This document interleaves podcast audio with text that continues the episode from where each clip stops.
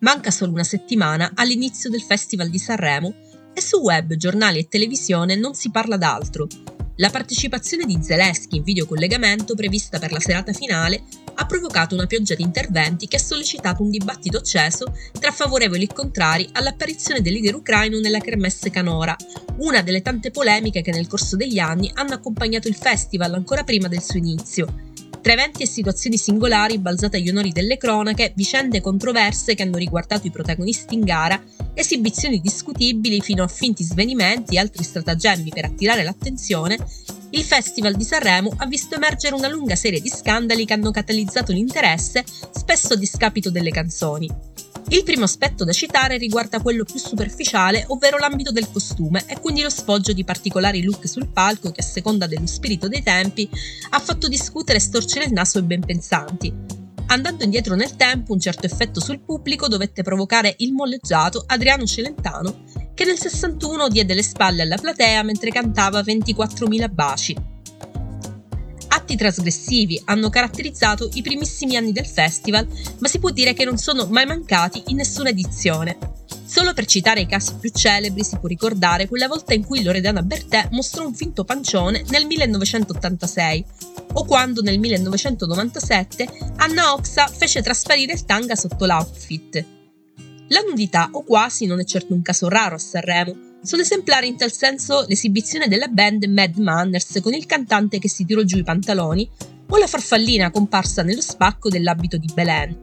Recente del 2022 è invece il finto battesimo di Achille Lauro alla fine della sua esibizione, che ha provocato una serie di discussioni nell'ultima edizione del festival. Altro fatto curioso da ricordare coinvolse addirittura l'interprete autore di Nel blu dipinto di blu, Domenico Modugno, che dietro le quinte riferiscono le cronache tira un pugno a Johnny Dorelli, intimorito dal palcoscenico per convincerlo a esibirsi.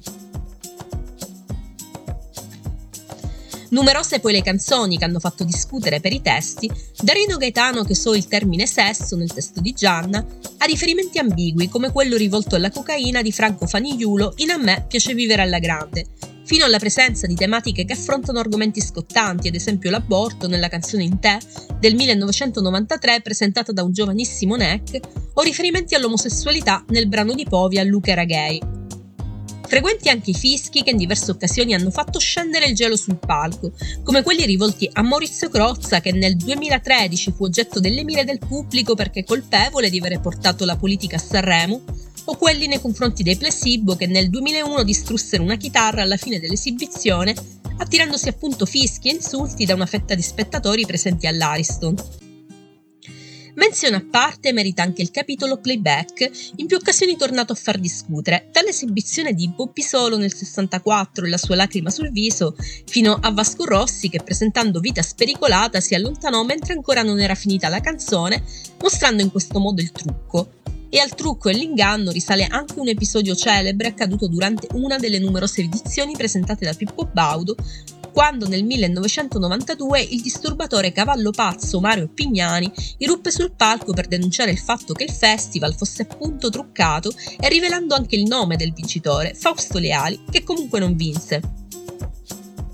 Non possiamo terminare il podcast senza riferimento alle proteste, non solo quelle da parte dell'orchestra che in diverse occasioni finì al centro dell'attenzione, come la volta in cui i musicisti tirarono gli spartiti per protestare contro la decisione di riservare il podio al trio composto da Pupo, Emanuele Filiberto e Luca Canonici, ma anche e soprattutto per quello che forse è uno degli episodi più celebri della storia di Sanremo, quando un uomo minacciò di lanciarsi dagli spalti del teatro e venne eroicamente fermato da Pippo Baudo. Fatto vero, oppure messo in scena a regola d'arte, non è dato sapere. Altra protesta, ce la ricordiamo tutti, quella di Bugo, che abbandonò il palco dopo essere stato attaccato da Morgan che presentava una versione stravolta del brano Sincero nel 2020. Meno conosciuta invece la protesta delle case discografiche che in più occasioni scelsero di non mandare a Sanremo gli artisti, come nel 1975 quando sul palco rimasero solo gli emergenti. In chiusura cito il fatto più grave dell'intera storia del festival, l'addio di Luigi Tenco che nel 1967 si tolse la vita, lasciando un biglietto in cui lamentava la partecipazione alla finale di Io tu le rose di Orietta Berti. È tutto per questa volta, io vi saluto e vi ricordo di seguire le pubblicazioni sui nostri canali social. Ciao!